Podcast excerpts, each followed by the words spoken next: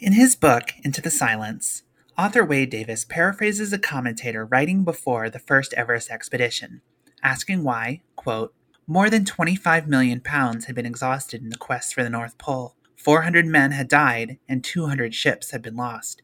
And still no serious effort on Everest, hardly a farthing spent, and not a life lost.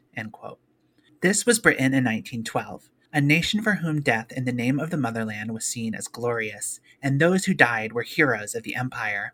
But by the end of World War I, the British psyche had been dealt a devastating blow. Once the British viewed themselves as the world's mightiest empire, which could do no wrong and could never fail. By 1918, they had won the war, but even victory was a kind of defeat. Millions of young lives had been lost for reasons which seemed important four years previously, but were now obscured by the trauma of war. Britain wanted, and needed, to restore its sense of self. There had been other injuries to national pride as well, hinted at in the article quoted previously. The Americans had beaten the British to the North Pole. The Norwegians had beaten them to the South Pole and through the Northwest Passage. Mount Everest was seen as a kind of third pole, the last great challenge, the only one still available to the British, the conquest of which would inspire the nation to rise to its former greatness. Once again, for the sake of the motherland, brave men would set off in search of glory, never to return. My name is Megan. This is Death Zone.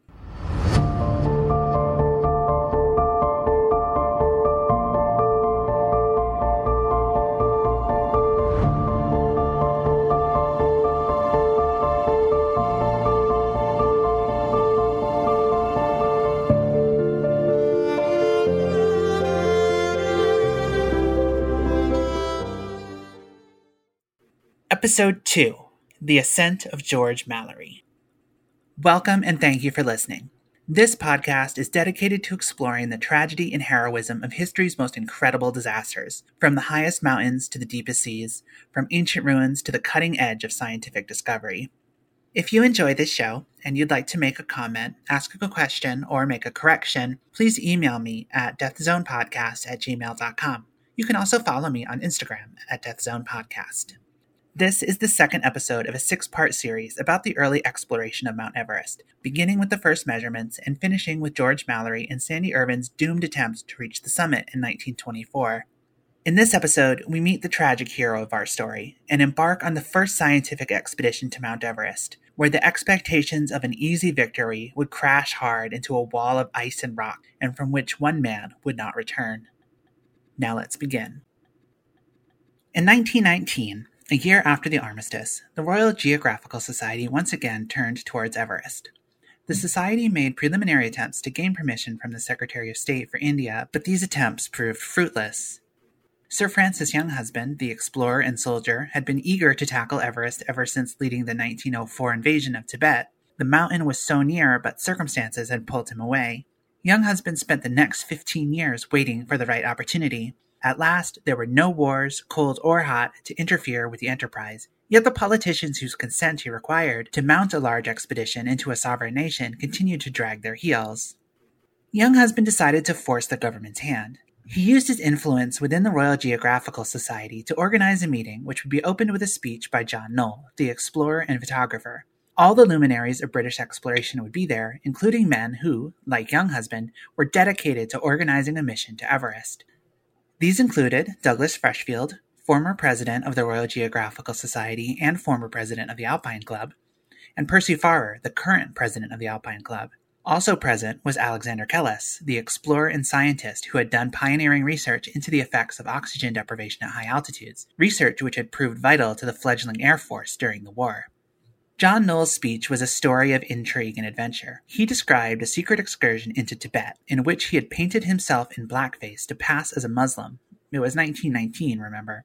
And along with several native companions, explored the region around Everest, correcting errors to the current maps and coming within 40 miles of the mountain before being captured by Tibetan soldiers.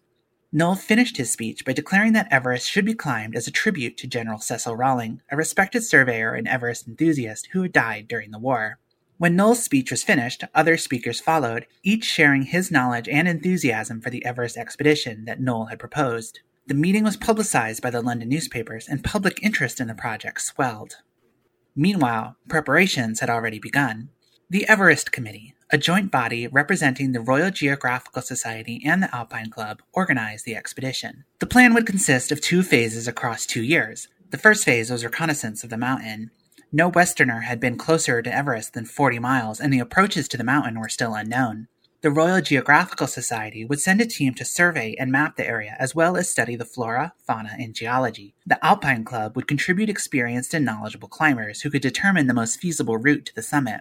The second phase would take place the following year when the climbers would return for the actual summit attempt. The entire expedition was to be a strictly British affair. No foreigners, with the exception of the native porters, would participate. The last thing the British wanted was for some Swiss mountaineer to be the first man on the summit. The Everest Committee needed to overcome two obstacles before the expedition could set out. First, they needed to raise funds. Second, the Tibetan government needed to grant permission. To accomplish the first, the Royal Geographical Society and the Alpine Club both solicited subscriptions from their members and patrons. A subscription was basically the crowdsourcing of its day. King George V, grandfather of Queen Elizabeth, donated £100. John Buchan, the newspaper writer and climber, aided the effort by stoking public interest through the papers. The committee reached deals with the Times of London, the Philadelphia Ledger, and the illustrated newspaper The Graphic. These three publications would pay for exclusive access to reports and photographs. John Noel would produce a film about the expedition's second year, but the age of the movie deal had not yet come. The expedition also received no corporate sponsorship, which is fortunate in retrospect, as many of the geologic features around Everest were as yet unnamed, and might well have come down to posterity as London Opera Glass Mountain, Acme Motor Peak, Loch Lomond Radium Works Glacier, or Mount Woolworths. The public reaction to the pending expeditions was not unanimously positive, however. The Evening News wrote, quote, they will climb to the peak of Everest and be warm with happiness for a moment at 29,002 feet above the sea. Some instrument in their chilled fingers may prove that the odd two feet should be three feet, and then the explorers shall glow again with thinking what they have wrought for science. But when they shall be safe back at the mountain's foot, they will not be so happy. They will know that they have done a very foolish thing. Some of the last mystery of the world will pass when the last secret place in it, the naked peak of Everest, shall be trodden by those trespassers. The second obstacle on the road to Everest, the Tibetan government, was more challenging. The Royal Geographical Society sent Lieutenant Colonel Charles Howard Bury to facilitate the negotiations that would gain the expedition access to Tibet. The committee chose Howard Bury for his experience in the region. Howard Bury, like John Noel, had made a secret trip to Tibet during the early days of the 1900s when Tibet was off limits to the British. In 1920, Howard Bury found the situation in India more complicated than he hoped. The British in India were negotiating an arms deal with the Tibetans and would not allow the expedition to enter Tibet until an agreement was reached. Howard Bury's greatest concern was that no agreement would be reached and the Tibetans would deny the expedition entry out of spite.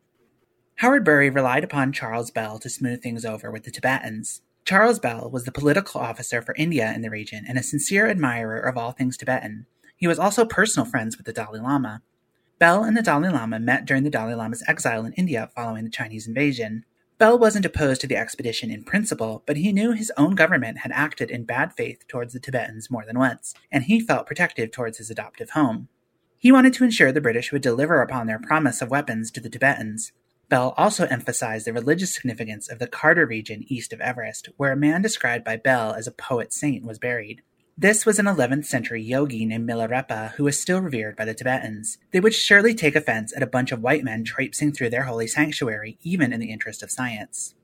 Howard Bury first corresponded with Bell by mail, then traveled to Tibet, to one of the trade marts established after the Younghusband invasion, to meet Bell personally. Howard Bury convinced Bell that he was a man cut from the same cloth. Bell saw that Howard Bury had a sincere appreciation for the land and its people. At last, with some persuasion from Bell, the Dalai Lama authorized the Everest expedition to visit the mountain. The next step was to assemble the team of surveyors and climbers who would undertake the important mission. The Everest Committee wanted to send Younghusband's friend and fellow climber, General Charles Bruce, to lead the expedition.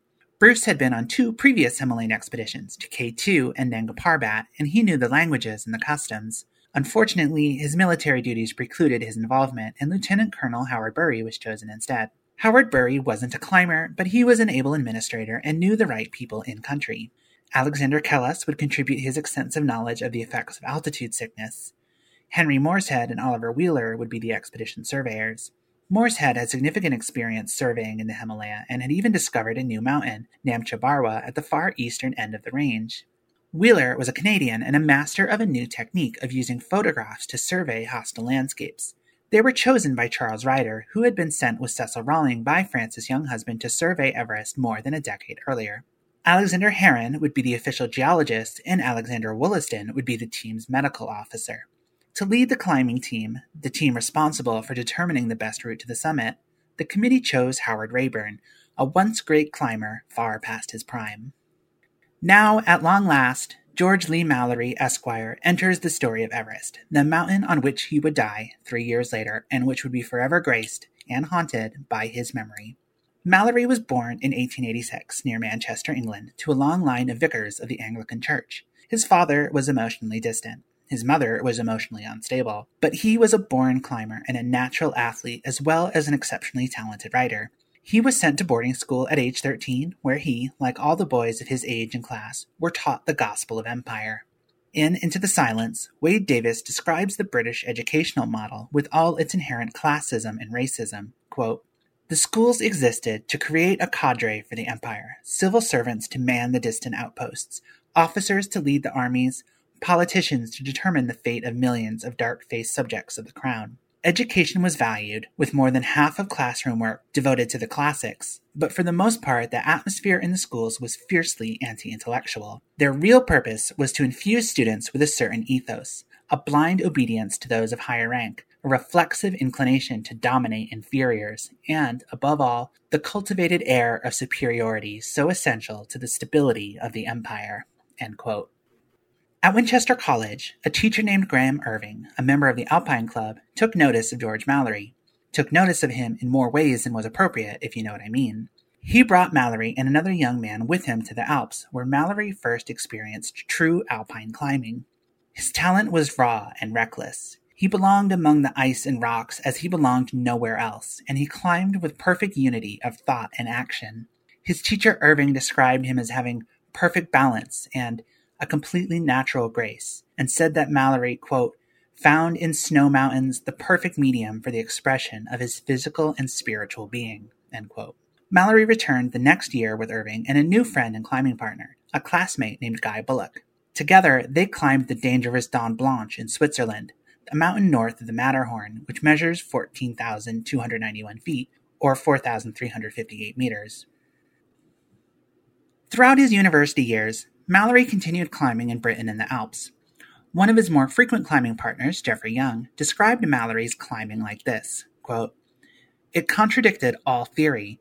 He would set his foot high against any angle of smooth surface, fold his shoulders to his knee, and flow upward and upright again on an impetuous curve, the look, and indeed the result, were always the same a continuous, undulating movement so rapid and so powerful that one felt the rock must either yield or disintegrate.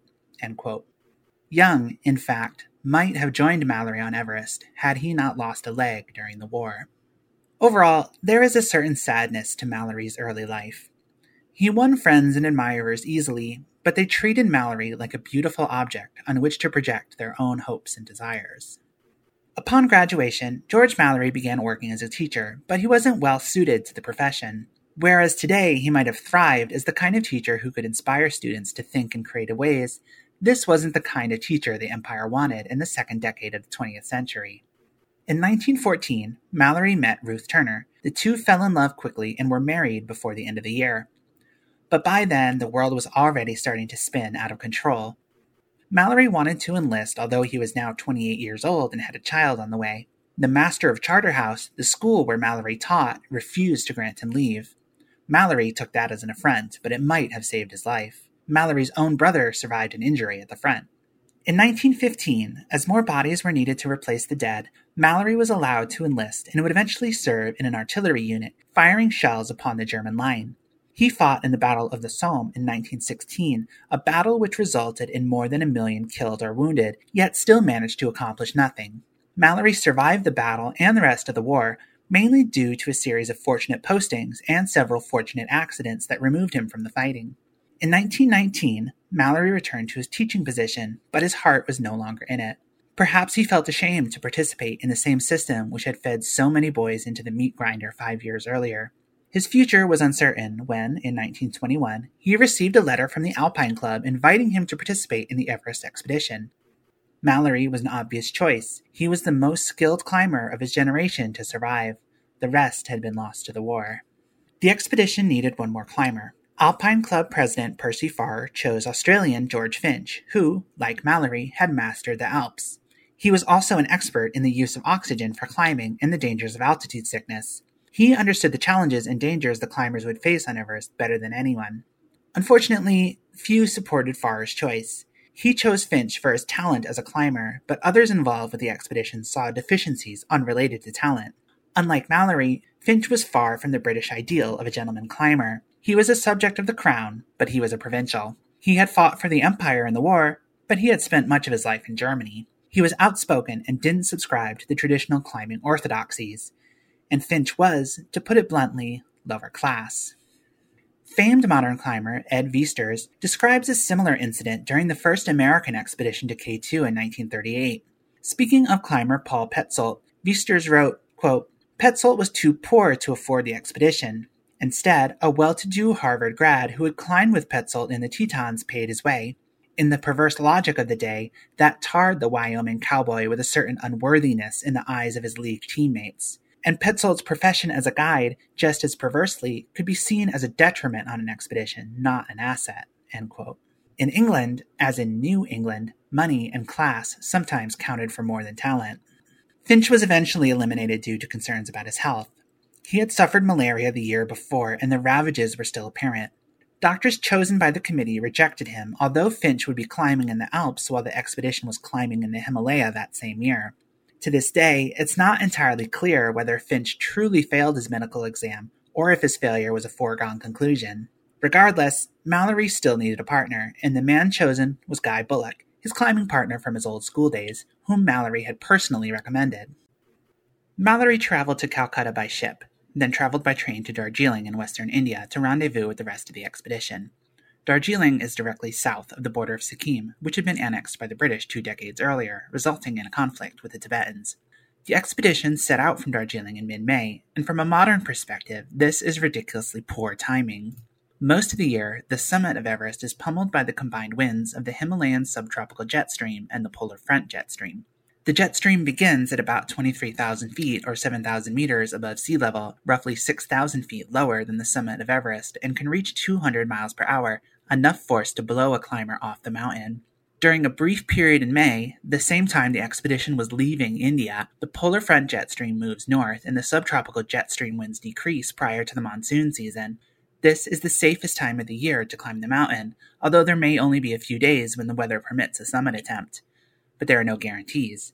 The weather at such altitudes is notoriously fickle, and even a day which dawns with ideal conditions may end with a deadly blizzard. By the time the expedition reached the mountain, they would be on the cusp of the monsoon season. Once the summer monsoon season began, Everest would be buried in snow. Of course, no one in Britain in 1921 understood this, so we can forgive this seeming lapse in judgment. Upon departing, the team immediately split up. The surveyors took a shorter but more difficult route in order to add a few triangles to the Great Trigonometrical Survey's map.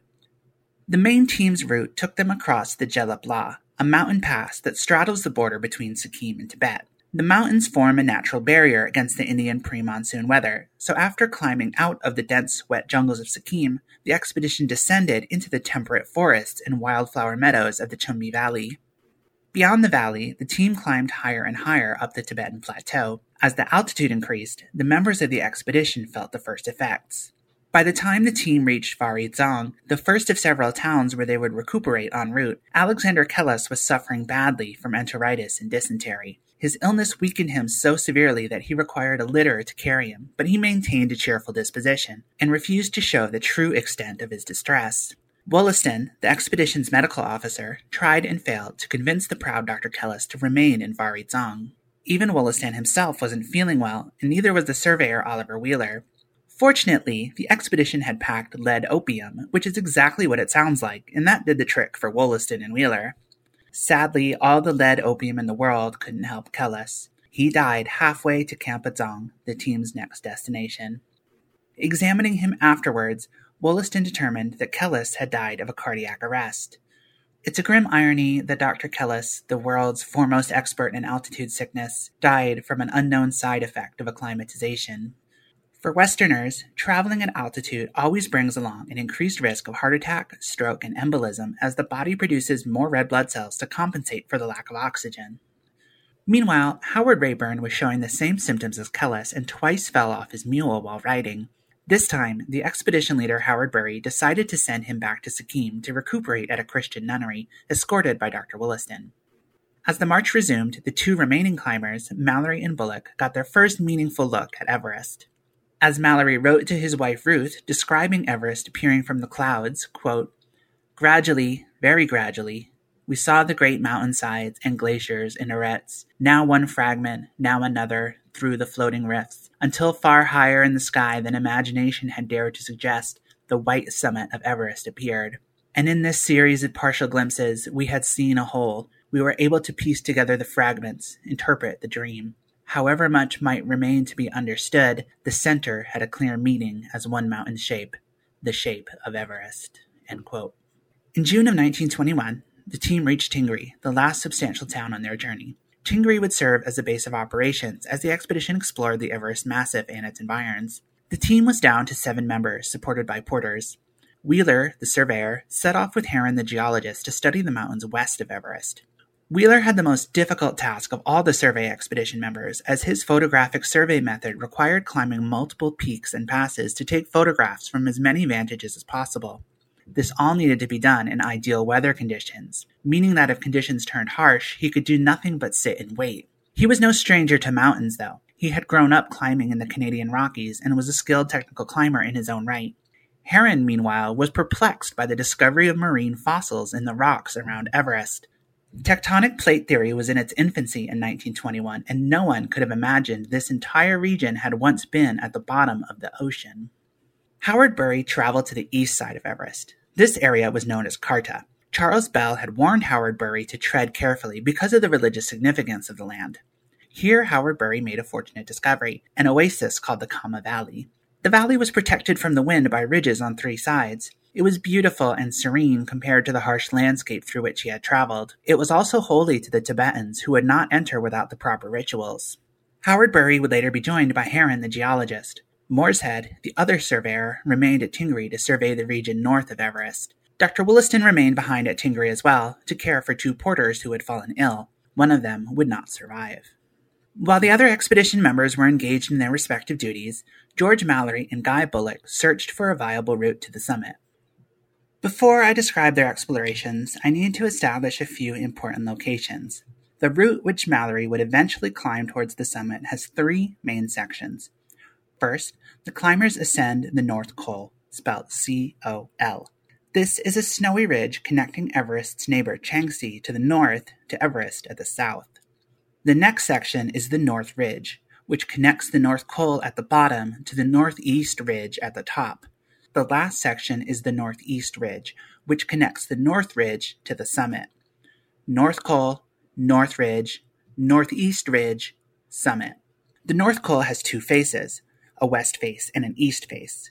Below each face is a glacial basin. The basin to the west of the North Col I will refer to as the Western Col Basin. The basin to the east of the North Col I will refer to as the Eastern Col Basin. Mallory doesn't know it yet, but the Eastern Col Basin is where he needs to go. There are also three confusingly named glaciers we need to get sorted out the West Rongbuk Glacier, northwest of Everest, the East Rongbuk Glacier, northeast of Everest, and the just plain Rongbuk Glacier, directly north of Everest. For clarity's sake, I will refer to the Rongbuk Glacier as the Central Rongbuk Glacier in this episode, although that's just my description, not an official name. The Central Rongbuk Glacier is the main artery connecting the two other glaciers and leading back north to Tingri, the expedition's headquarters. The West Rongbuk Glacier leads away from Everest and wouldn't factor into the summit attempts to come. The Central Rongbuk Glacier and the East Rongbuk Glacier run almost parallel in a north-south direction, with Changtse's North Ridge dividing them. The two glaciers connect at a gap in Changtse's Ridge. The central Rongbuk Glacier leads to the western col basin. The east Rongbuk Glacier leads to the eastern col basin. That's the route Mallory needs to find. South down the central Rongbuk, through the gap, south down the east Rongbuk to the eastern col basin. If you remember nothing else of Everest's geography, remember this. Down the central Rongbuk Glacier to the east Rongbuk Glacier, then down the east Rongbuk Glacier to the eastern col basin. Then up the North Col, up the North Ridge, up the Northeast Ridge to the summit. Regrettably, Mallory and Bullock would spend months working this all out, mainly due to two critical mistakes on Mallory's part, which we'll discuss in a few moments. The two men approached the mountain from the north traveling down the central Rongbuk Glacier towards the north face of Everest, barely noticing a small gap in the ridge. As they approached Everest, it was apparent that the north face was too steep for them to climb. Mallory searched instead for a ridge which could be followed to the summit. He detected two possibilities the west ridge and the northeast ridge. He determined the northeast ridge to be the most feasible. Indeed, the summit would not be reached by the west ridge until an American team successfully traversed it in 1963. The northeast ridge appeared to be relatively easy near the summit, but to reach the northeast ridge, the team would first need to climb the steep north ridge. From his vantage point, Mallory could not see where the north ridge started, but he deduced based on the geographic features around him that a saddle ridge likely connected Everest to Changtse. Two days later, Mallory and Bullock confirmed what Mallory had guessed. By traveling along the central Rongbuk Glacier past Changtse's western flank, they found the western col basin, Unfortunately, the west face of the col at the head of the central Rongbuk Glacier appeared treacherous in the extreme. Mallory needed to evaluate the east face of the col to determine whether that side might be more practical. In fact, Mallory had already found the way, but he didn't realize it. That small gap in Changtse's North Ridge they had passed days earlier was the gateway to the East Rongbuk Glacier and to the eastern col basin. Mallory and Bullock had walked right past it without even realizing its significance. That was mistake number one. Mallory, Bullock, and their Sherpas climbed a 22,000 foot, 6,706 meters, peak named Ringri, northwest of Everest, for a better look. From Ringri, they could see many of the southwestern features of Everest, including the western Cwm, the Lhotse face, and the South Col. He was seeing the route Hillary and Tenzing would take to the summit more than 30 years later. From Ringri, he could also see Changtse's East Ridge and prematurely assumed that Changtse's East Ridge must block access to the eastern col basin. That was mistake number two. Had Mallory properly explored the gap in Changtse's North Ridge, or had he relied on evidence rather than speculation, he might have solved the puzzle right then and there. He couldn't see the forest for the trees, or the glacier for the mountains in this case. Mallory and Bullock resumed exploring the western side of the mountain, just in case there might be a better route. From a ridge west of Ringri, they observed the deadly Khumbu icefall, the maze of seracs and crevasses all climbers approaching Everest from the south must navigate. Describing the scene later, Mallory wrote, quote, We have seen this western glacier and are not sorry we have not to go up it. Either way, that was the Nepal side of the mountain. It was off limits. Around this time, Mallory began to push the Sherpas harder and higher. He was keen to train the Sherpas to work on ice, but Bullock thought his style reckless, fearing it might get Mallory or the Sherpas killed. It was perhaps a result of Mallory's growing frustration that he drove the Sherpas and himself so hard, heedless of the danger. In the book The Lost Explorer by Conrad Anker and David Roberts, Roberts describes Mallory's attitude to his Tibetan staff. Acknowledging that Mallory could not have succeeded without the Sherpas, Roberts writes that Mallory's attitude towards them was, quote, a mixture of sympathetic curiosity and the cultural condescension that was endemic in his day. Recognizing the importance of being able to speak the porter's own language, he set himself to learn Tibetan. He shared with them the precious chocolate and nuts he received and the occasional parcel from England that made its way to base camp. Yet, as he watched the porters whom he had taught the basics of icecraft apply their lessons for the first time, he wryly concluded it was not a convincing spectacle. Although Mallory would be described as a racist in the modern sense, for his time he was no more racist than anyone else. That doesn't excuse his attitude towards Tibet or its people, but historical figures need to be understood in their own context. Unfortunately, Mallory's attitude towards Tibetans lingers. Too often, modern Sherpas are treated as simple and stoic, good natured servants who are the first ones risked in a dangerous situation and the first ones blamed when something goes wrong. Their courage and loyalty are taken for granted. Mountaineering culture appears to be becoming more progressive in the 21st century, however, with more emphasis on treating the Sherpas with the same respect as Western climbers. In fact, in January 2021, an all Sherpa climbing team made the first successful winter ascent of K2, a feat unrivaled in mountaineering. Mallory and Bullock, having gone as far south on Everest's western side as they could, traveled back up the central Rongbuk Glacier to rendezvous with the rest of the expedition. Mallory and Bullock circled around to the Karta district and the Kama Valley. By this point, they had walked a nearly complete circuit around the East Rongbuk Glacier without realizing its significance. Mallory's errors can be forgiven, though. He and Bullock did not have drones, satellites, and helicopters at their disposal. The infrastructure which would make a flight around Everest possible did not yet exist in Tibet. The only information they had about the landscape of the mountain came from locals who knew Everest only from the ground level perspective of traders and travelers. In Kharta, the expedition established a new base camp. Heron continued his geological search. Dr. Wollaston continued his research into the flora and fauna, although he was frustrated by the Tibetan taboo against harming creatures in the sacred valley. I'd like to pause for a moment to talk about the religion of Tibet. The predominant religion of the Tibetans and the Sherpas, as well as other groups in the Himalaya, is the form of Buddhism typically referred to as Tibetan Buddhism. Buddhist teachings introduced from India were influenced by the pre Buddhist Bon religion native to the region, giving the practice of Buddhism in the region a unique character. Reverence for the Buddha exists harmoniously with a reverence for nature spirits and deities. Chomolungma herself is seen as sacred. According to tradition, a Buddhist sage named Padmasambhava, or Guru Rinpoche in Tibetan, brought Vajrayana Buddhism to Tibet in the 8th century. He is revered as a bodhisattva, a sage who achieved enlightenment, yet remains behind to guide others along the path. A bodhisattva is somewhere between a saint and a demigod, if we were to attempt to apply Western terms. The holy wisdom of Guru Rinpoche infuses the entire landscape around Everest with mystical properties, and his intercession can keep the angry spirits who dwell in the mountains at bay. Practically speaking, priests called lamas are responsible for the rituals and prayers which are an integral part of Tibetan Buddhism. In the 1920s, the lamas were also responsible for the temporal administration of Tibet. The highest lama is called the Dalai Lama. At the time of the first expedition, Tibet was ruled by the 13th Dalai Lama, the immediate predecessor of the current Dalai Lama. The sacred Kama Valley proved to be an immensely comfortable location for a base camp.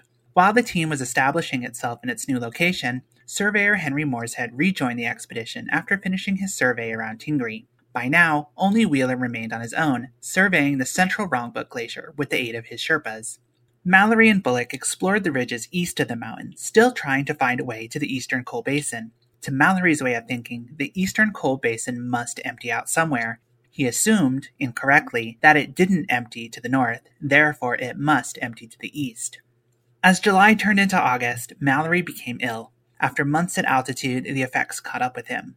Bullock explored the Kharta ridges without him. As he did, he grasped what Mallory had failed to. He could see it was impossible that the eastern col basin should empty further east. It must empty to the north.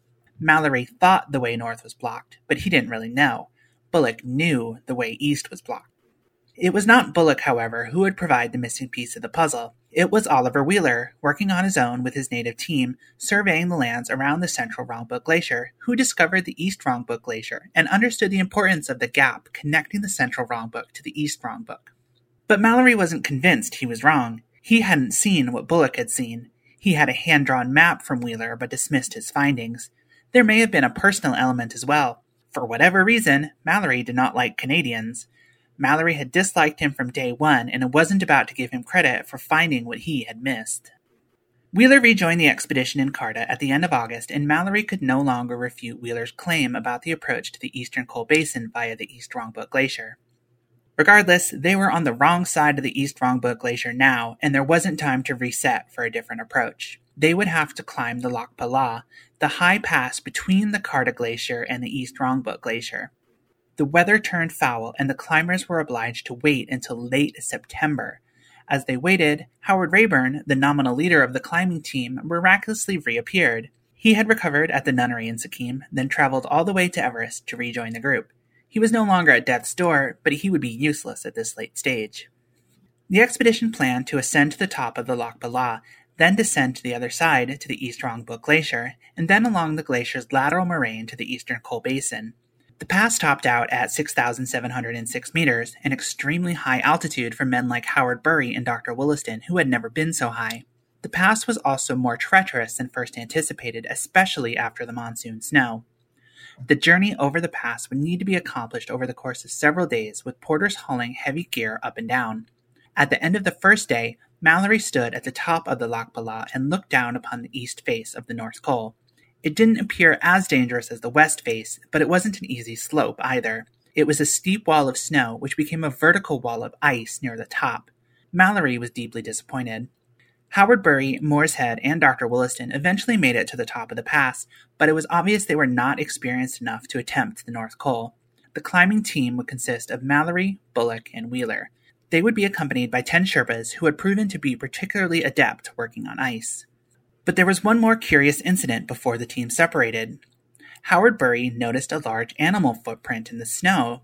He asked the Tibetans what might have made it. They answered, Metokangmi, in their language, the abominable snowman. Actually, it really translates to man bear snowman, but a mistranslation here and a little creative license there would give us our term for Bigfoot's Himalayan counterpart.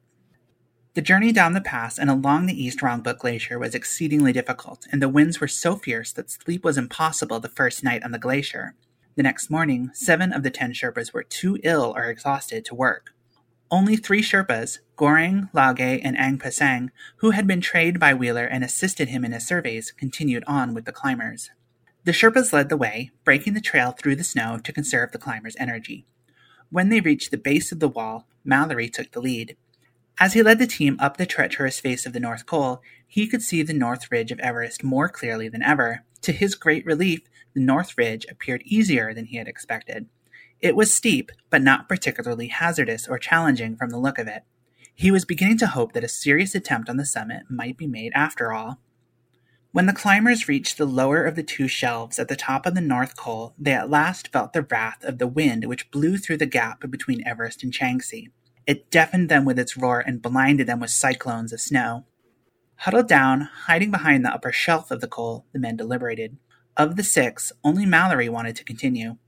Wade Davis writes in Into the Silence, quote, Transfixed by the mountain, Mallory appeared oblivious to the fierce gusts that still swept over them, despite the modest protection of the wall. Ice formed in his hair and frosted his eyelashes. His eyes seemed as if to settle in another realm. In truth, Mallory was tempted to go on, even alone. Mallory knew it was impossible, but he wouldn't stop. He ascended to the upper shelf of the col. Wheeler and Bullock followed while the Sherpas wisely remained behind. Above the meager protection offered by the leeward shelf, the men experienced the full fury of Everest's deadly gale force winds. To continue meant certain death. The men finally elected to retreat down the face of the col to the eastern col basin and immediately discovered that an avalanche had destroyed the route by which they had come. They hadn't heard it over the cacophony of the wind, Nevertheless, all six men returned safely to camp in the relative tranquility of the basin. Wheeler had suffered the worst during the climb. Both feet were badly frostbitten. It was Mallory, the Canadian hater, who warmed Wheeler's frozen feet and likely saved his life in the process. Their climb to the top of the North Col would be the only attempt to climb Everest itself that year, but the next season's attempt was beginning to take shape. The team knew when to climb, where to start, and which route to take. In a year's time, the second expedition would be ready for the assault on Everest. And that's where we'll leave it for now. Join me again next time as the second expedition returns to Everest, determined to reach the summit, and instead learns the true human cost of challenging Chomolungma. As always, if you have any questions, comments, or corrections, please email me at deathzonepodcast at gmail.com or follow me on Instagram at deathzonepodcast. Thanks for listening and I'll see you again soon.